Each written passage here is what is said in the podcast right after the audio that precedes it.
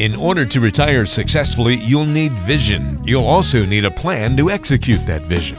Welcome to Retirement Pathfinder with Barbara Lane and Phil Gusky. On today's show, we'll give you the tools you need to navigate unique challenges you'll face in retirement. It's time to chart your financial future. Retirement Pathfinder starts now. Welcome into the Retirement Pathfinder, a show in which we talk about finance, investing, retirement planning, a lot of different topics. Today, we're talking about estate planning, critical mistakes that people make when putting together their estate plans. That's going to be our focus today. And we do so, as always, with Barbara Lane and Phil Gusky, both retirement income planning specialists at Pathfinder Wealth Management. Barbara, Phil, how are you? We're doing great. Doing How are you fantastic. doing, Ben? I'm doing yeah. very well as well. You know, we're getting close to, to Thanksgiving, so I'm getting ready for that. Uh, but what's new with you guys? Oh, well, let's see. You know, I got to tell you this that I have to confess that Uh-oh. I'm going to commit the ultimate sin this weekend. And some will say, How could you have ever done that? And others will say, Well, Barb, I do it every year. What do you think that is? Anybody want to guess? Ooh, I Phil, don't you want know. to guess? I have no clue. No idea here. You're going to eat a pumpkin pie? I, yeah, I don't know. Putting up my Christmas decorations before Thanksgiving. Oh. Oh, that's a faux pas. No, you know what? It's okay. I've told myself it's okay because you know what? I didn't put them up before Halloween. Now that might be a sin. That, that would be a stretch, yeah. Yeah. What, wh- where do you weigh in on Christmas music then? We, are you listening to it already, or does that wait a little bit longer? No, you know what? Once they start playing it on the radio, I'm I'm in for it. You know. Then I got Pandora. I'll put on Pandora when I'm putting up my decorations, and um, I can I can listen to Christmas music for five to six weeks Well, easily every day. We've got the Hallmark channel that's all about Christmas Yeah. now. I mean, that's what Yeah. we're watching 24 7 at this point. That's so, true. I yeah. like those movies. They're, They're, they're nice. such yeah. feel good movies, They're aren't kind they? of schmaltzy, but that's fine. That's what's fun about them. Yeah. Yeah, I, I try to. I'm a big Christmas fan. My wife's more of a Thanksgiving person, so she always tries to make me wait as long as possible for Christmas music. If if she had her way, it'd be like two or three days. But I'm I'm kind of with you guys. I listen to it as early as possible. I usually wait to Thanksgiving. That's usually my starting point. Once Thanksgiving's over, it's full on Christmas. Yes, I know. That's true. I'm excited about it though, uh, for sure. I am. I'm excited about it every year. It's a fun holiday for me. And, and uh, this year I'll have a new grand. I've had a new grandbaby this year, so Oh, exciting! yeah, it'll be fun. Well, congratulations. Thanks. Well, let's get into today's topic. And, you know, before we do so, let me remind you about Barbara and Phil. You know, as I mentioned, they were at Pathfinder Wealth Management. They serve the Rockford area. You know, Barbara's the co author of two books Roadmap for Stress Free Retirement and Remarkable Retirement.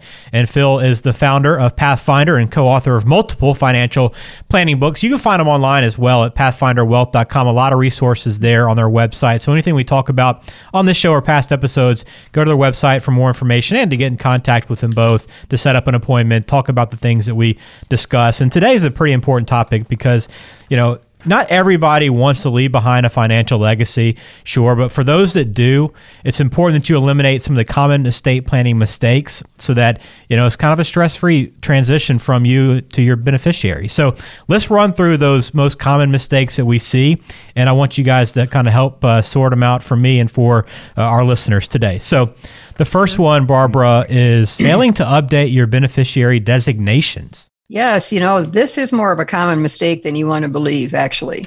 And this can happen when you get divorced, and you may change your will to reflect the divorce, but this is important for our listeners to know this that a beneficiary designation will always trump a will. So if you changed your will, but not your beneficiaries on your accounts, then your accounts will go to the beneficiary listed, not the new will. And secondly, I've seen this with old life insurance policies let's say your parent took out this old policy for you years ago and they're still listed as the beneficiary.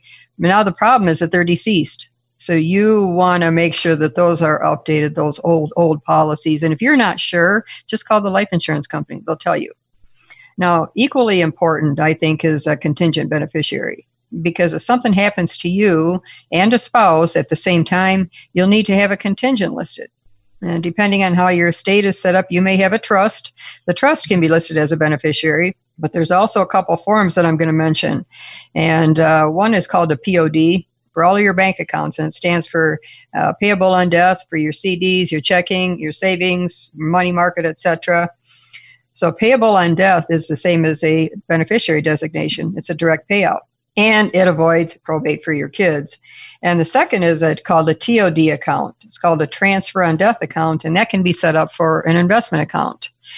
So, listeners, you may want to check this out if you're married and you've set up a joint investment account, or even if you're single and you've set up an investment account, an individual investment account. That application lists just one owner, or it will list both owners, say if it's a husband and wife, but that's it. So if something happens to both the husband and wife, for example, at the same time, then who does the account go to? So for whatever reason, and I don't know why, but most financial firms do not add one simple document to that, and it's the TOD, the transfer on death document. That's going to satisfy who the account pays to, and again, it avoids probate. So don't overlook your beneficiaries on your accounts. I would say double check and double check again. But now is a good time to look at this before the end of the year. Yeah, I, I would say I want to emphasize to uh, those uh, listeners that they need to go down into the basement, you know, down in where they have their, their safe, down in the dungeon, and open it up and look for those old life insurance policies. You know, you can tell how old they are by their smell. And They're kind color. of musty Aren't and the all color. yellow? yeah, and uh, and you know you can. So anyhow, but the reason why we say that is because you know a lot of times companies change hands. One company sells to another company, sells to another company, and you might have been out of the loop as far as who owns the company at this point and who the new beneficiaries are, who the old beneficiaries are under the policy, and who needs to be changed. Also, uh, agents come and go. Your agent who sold that policy to you or your parents years ago is probably retired, dead, or whatever. And so uh, you need to catch up with who those are. So it's a very good policy to look for old policies.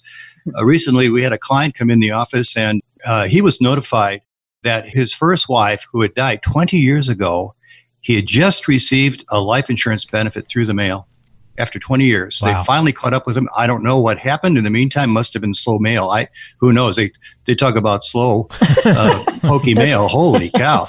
But uh, I think they were trying to find out who the beneficiary Yeah. was. And 20 years later, he gets a check in the mail for four thousand dollars the other day. So that's really important to check to make sure you have current beneficiaries on these these particular policies. I think it happens a lot too with clients that have just an old, old policy, like from their parents, you know, and oh then, yeah, and they don't pay much attention to it. But I mean, that's money. That's that's free money to the heirs someday. But you have to, your heirs have to know that it's available too. Absolutely. Yeah, Yeah. this seems, this one seems pretty important too because you know when you first kind of start saving for retirement, you, you know you either put somebody's name in there or you know you kind of just think, well, nothing's going to happen to me for a while. So you know time goes by and you you know you leave a company or you move jobs. You know there's probably old accounts that you haven't even thought about for a while, and it seems like you could really put your your estate at risk and and make it really difficult for people if you don't get these things taken care of. So that's a pretty important one. Yeah. Absolutely. The next one we want to talk about to avoid uh, mistake wise for estate planning is failing to take those steps to avoid conflict and potential litigation among heirs and family members. Yeah, and that's a really crucial one to understand. Uh, we always tell our clients that an estate plan must be the cornerstone of all of your financial approaches because you know you could be making great returns in the market, saving on taxes, you know, having um, everything set up financially, but if you don't do a properly executed estate plan, it's it's all for naught because you can end up losing a lot of money or going places you care that it not go to you know, when I was growing up in our household, we had certain rules that our parents taught us, and they were called what I call the what not to ask rules. Okay, so are you ready for these? You know, it's bad form to ask a person how much they make. I remember asking my dad one time, How much do you make, Dad? oh, my goodness. I thought that my mother was going to slap me across the room there. It was, oh, don't ever ask your parents that question, okay? Another one is, you know, never ask a lady how old she is, okay? You never ask her her age or never ever discuss politics or religion. So is it any wonder why, you know, adult children don't engage their parents about issues like dying, wills, and Yeah. who gets what? You know, often adult children don't wish to uh, be seen as prying into their families or their, their parents' personal business. Uh, you know, or they might feel like, well, it's kind of like it's self-serving. You know, I, I don't want them to think that I'm, I'm looking to benefit by their death. So they don't initiate these important discussions. You know, on the other hand, Ben, parents are just as reluctant to bring up these subjects because it deals with the icky things of life, what I call the icky things. That's the technical term. You know, the icky topics, their own mortality, and it's a rather uncomfortable topic. So the problem is, whatever uh, they don't discuss and agree upon can raise all kinds of conflicts in a family. I'll give you one example. I remember years and years ago, I was working with an 80 year old grandmother, and I was doing some planning for her. And one day after she arrived home uh, from a short trip, she happened to be sweeping underneath the table and found that a sticker had fallen off from the underside of the table. And the sticker had one of the grandkids' names on it. And she thought, oh, that's odd. Well, she started looking around behind her furniture, underneath her furniture. and it seems like all these kids and grandkids had colluded to mark the items that they would get upon grandma's demise. And she didn't even know about it. Oh, oh my God. She this was a toughie because it took about a year to, to unravel all those conflicts. And I mean, right away she wanted to exclude them from her estate plan. you know, so can you imagine that? They go in and they, unbeknownst to her, and they mark all the stuff. So, according to the U.S. Legal Wills website, up to 64% of Americans have no estate plan, like a will or a trust, and and over half of those people age 65 or older have don't even have an up-to-date plan. So, give your kids a gift. Give them tools that they need to avoid the mess by discussing and implementing a uh, well-done estate plan. Very true, very true. You know, it's funny that um, seven kids in our family, it was told, we were told the same thing that finances in the house were, were none of our business. The only thing we ever knew about was what the grocery bill was. Outside of that, we couldn't ask. yeah, it's it's just basically it's just you know that's how we know. grew up. Yeah, that's the way that they were raised that way in their household too, and I don't know why. I think maybe it was just a, a secret, unwritten rule among the the kids that you don't ask those kind of questions. You know what I think what it is? It's like a put it off until later mentality and then you forget because this thing called life happens you know. It, it is. Yeah. Yeah but i've got clients right now that are having a difficult time setting up their estate while they're alive. Now, can you imagine what the kids will go through and trying to sort things out if the parents haven't listed specifically how their estate's supposed to be divided? And that's a perfect setup for fighting in the family. And that can go on for years too if you look at some of the famous people, though, look at all the mm. famous people that for stories that we've read that have had set up uh, wrong documents, if any at all. Sure. And those court cases go on for years. oh, years I remember Groucho Marx went on for many years. Oh, you know. Marilyn Monroe. Yep. Uh, I think Michael Jackson had a had mm-hmm. a, a planned estate as well. But you know, all everything that Phil and I are talking about here is a probate issue then. And so, bottom line is is that probate is completely avoidable with the right estate planning documents. Yeah, and I think Prince is another one who's having his estate. I think still having issues. You know, he died oh, a yes, couple years yes. ago, and he's still going through all that as well. So, well, he's a young man. When he passed away, you never thought he was going to really, you know, kick the bucket early right. on. I'm sure. Yeah, it, it, it, can be a difficult process. So having those having those conversations and communicating is, is, so key. And one of the assets that you know almost everyone wants to pass along is, is, real estate. And you know the mistake that people often make is they want to transfer that real estate while they're living rather than having it settled at death. Yeah, I get that question about once a week from somebody. And, you know, the question goes like this Phil, you know, we're concerned about possibly ending up in a nursing home. So, what we were thinking about doing was uh, either selling our real estate to our kids for a dollar or even transferring the, the home to them, you know, by deed. What do you think about that idea? And I have to tell you, I give the same answer every time. The biggest reason why people would consider doing this is because they think that they can qualify for government benefits such as Medicaid by doing so. But it's a virtual minefield of problems. And, and here's a couple. You know, if you transfer real estate to an heir and you enter a nursing home within a five year period of time from the time that deed has been transferred, uh, that will be deemed a disqualified transfer by, by the Department of Human Services, by Medicaid, and they'll pull those assets back into the estate. And so uh, it doesn't always work. You'll have problems with qualifying your loved one for, for Medicaid or government assistance at that point.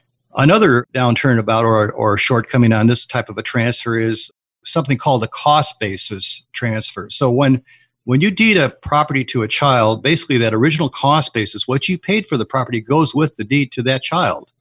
So once they decide to sell that property, they've got a huge amount of incurred capital gain that would probably uh, generate a tremendous amount of tax, a large capital gains tax.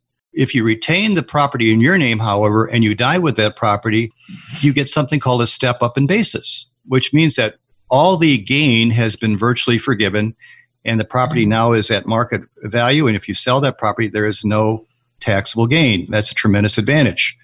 So there's ways of being able to transfer the real estate without having to, to deed it to children outright. But the third downturn or, or negative about transferring real estate to children is what I consider by far the biggest problem, and that is one of liability. You know, once a deed is transferred, it's considered a completed gift and becomes the sole property of the heir. However, we all know that bad stuff happens to good kids. You don't have to be doing something intentionally wrong to be the victim of liability. One of the things that we have to understand is that good kids go through divorce. Good kids go through uh, bankruptcy, have mm-hmm. medical liens or other type of liabilities. And with that goes your home. So if you've transferred your property by way of deed to your children, you've inherited their liability. So how would you feel if you knew that one day a process server knocks on your door with an eviction notice because that property has been given over to a creditor? So, as I mentioned, there are other ways to handle transfers by way of deeds that reduce or eliminate that liability. So, it's best to call our office at 815 399 9806 to discuss some of these other options. Yeah, good point. Um, you know, one of the things that I was thinking when you were talking about that, Phil, is that I have a couple of clients that have put their names on their parents' checking account. Oh yes. You know, it's only one remaining uh, spouse, and and but that you do have to be cautious about because if your kid is sued and they're on your account, then it's fair game. So your account's fair game. So uh, you know, I've just made my clients aware of that. But I do see why for some this makes sense because on death with the parents' checking account, their power of attorney is null and void because your power of attorney is only valid while you're alive but incapacitated. But then this way, the child can pay the bills, and uh, as long as their name is on the account, it's just an easier transition. Yes. There are times when it makes sense to have the trust, have your revocable trust own the checking account. But basically, like Phil's saying, there is no sheltering of assets any longer. You've got uh, just what the irrevocable trust, Phil. That's about it. Yeah, the irrevocable trust would be one one way to do it. And uh, there's pros and cons to that as well, Barb. Yeah, because they've got the five year rule. Mm-hmm. For one, it used to be three, now it's five. So yeah, just you know, plan accordingly. Well, you kind of touched on it a little bit with the uh, the step up in basis and, and, the ability to limit some of those uh, those taxes, but just really overall, when you don't think about the tax implications of your estate and, and what you're going to be doing to those that, that, inherit everything, that can be a real mistake when you're putting your, together your mm. estate plan. All right. Well, federal estate taxes, let's talk about that first of all. For a single person, you've got $11 million, and a married couple is $22 million.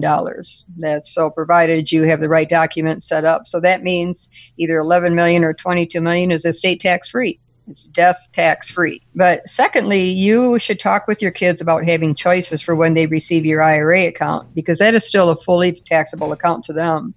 And they can currently anyways they can do what's called a stretch ira and that's for non-spouse beneficiaries. So your kids can stretch out that tax burden over their life expectancy which greatly reduces the taxation and, but if they didn't know about this then they would have either a one year if they took your all, all of your ira out in one year it's fully taxable or over a five year period which if they're still working could still be highly taxable so a stretch IRA is a great opportunity for them to stretch out that tax burden over their life expectancy. And if you have, say, three kids, well, they can each have their own beneficiary IRA. So that's one way to reduce taxes on that account. Now, if the trust owns the home, then it, that's an easy uh, transition for the kids to either take ownership or to sell it. One of the things you may want to consider is if you like to pass on tax free wealth to your kids. This isn't a big deal for everyone, but for some of my clients, it has been. Now, this can be done with the right kind of life insurance.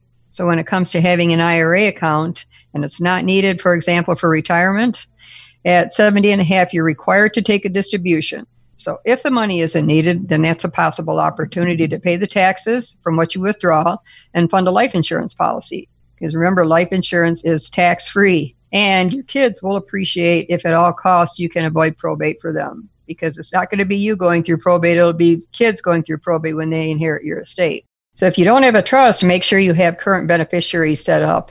And if you, if you don't have a trust, then set up a POD, your payable on death through uh, through your bank, or your TOD, which is your transfer on death with investments. Those are both free documents, and they're both direct beneficiary payouts. Yeah, along with the, uh, the life insurance example or the life insurance recommendation, Barb. You know, the other thing that we should really hone in on is Roth conversion.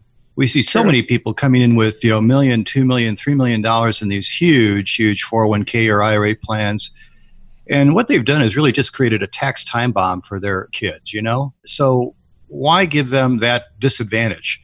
Because they can end up giving away 40% of their money to Uncle Sam when they inherit the money. So we consider that a Roth conversion would be your, one of your best opportunities where you pay the tax at your level so that they don't have to pay it at theirs later. So that's just another example how taxes, and in this case, ordinary taxes, could affect the inherited plan to your children.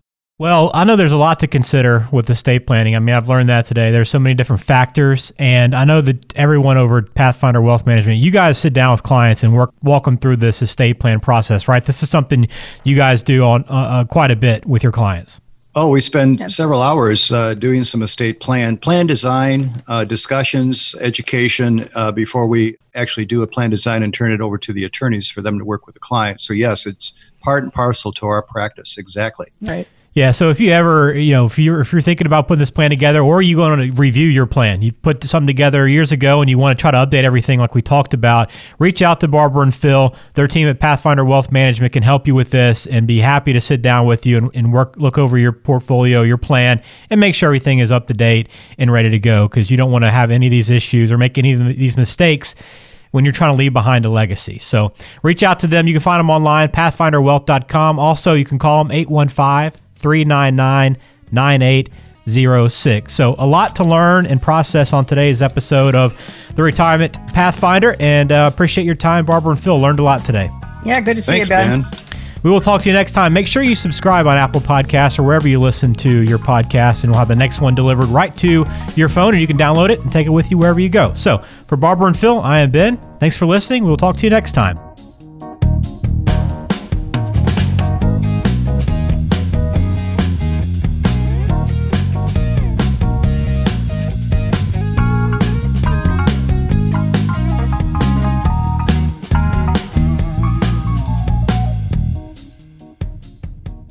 Information is for illustrative purposes only and does not constitute tax, investment, or legal advice. Always consult with a qualified investment, legal, or tax professional before taking any action.